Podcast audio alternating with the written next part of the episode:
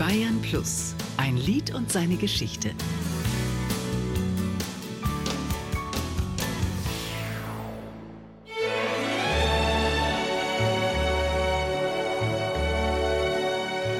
Der Komponist und Arrangeur Martin Böttcher über seine Old Shatterhand-Melodie aus den Karl-May-Filmen der 60er Jahre.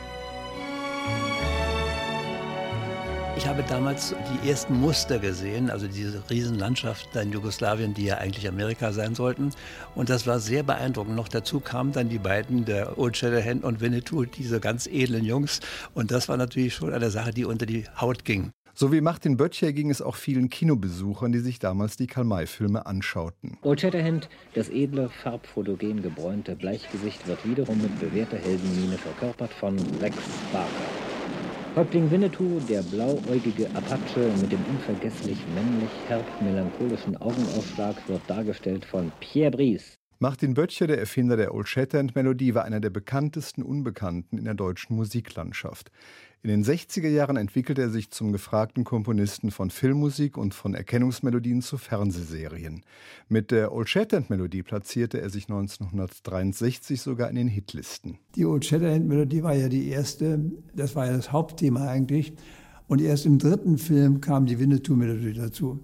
Die Geschichte war natürlich interessant, weil es für mich eine völlige Überraschung war, dass wir mit einer Filmmusik in die Hitparaden kam. Und das Ulki ist noch dazu, die Schallplattenfirma wollte gar nicht den Soundtrack haben am Anfang. Die Old Shatterhand-Melodie taucht in den Filmen Der Schatz im Silbersee und Winnetou 1 auf. Eine eher gesprochene als gesungene Version hatte Winnetou-Darsteller Pierre Brice in den 90er Jahren aufgenommen. Du fehlst mir, treuer Freund. Mein Herz weint ohne Trost um alles, was ich verlor.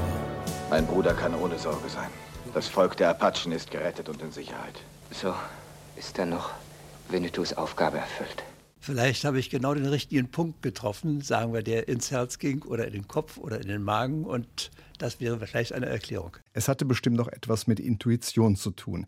Martin Böttcher war jedenfalls weit entfernt davon, ein Karl-May-Experte zu sein. Ich habe kein Buch gelesen, ich habe nur die Filmdrehbücher gehabt und es hat mich sehr beeindruckt, weil es eine Linie war, auf der ich eigentlich auch lag. Für Karl-May-Fans hatte Martin Böttcher aber Legendäres geschaffen.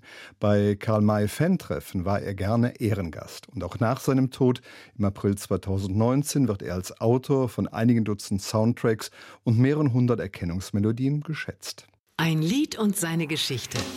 Jede Woche neu auf Bayern Plus und jederzeit als Podcast unter bayern-plus.de.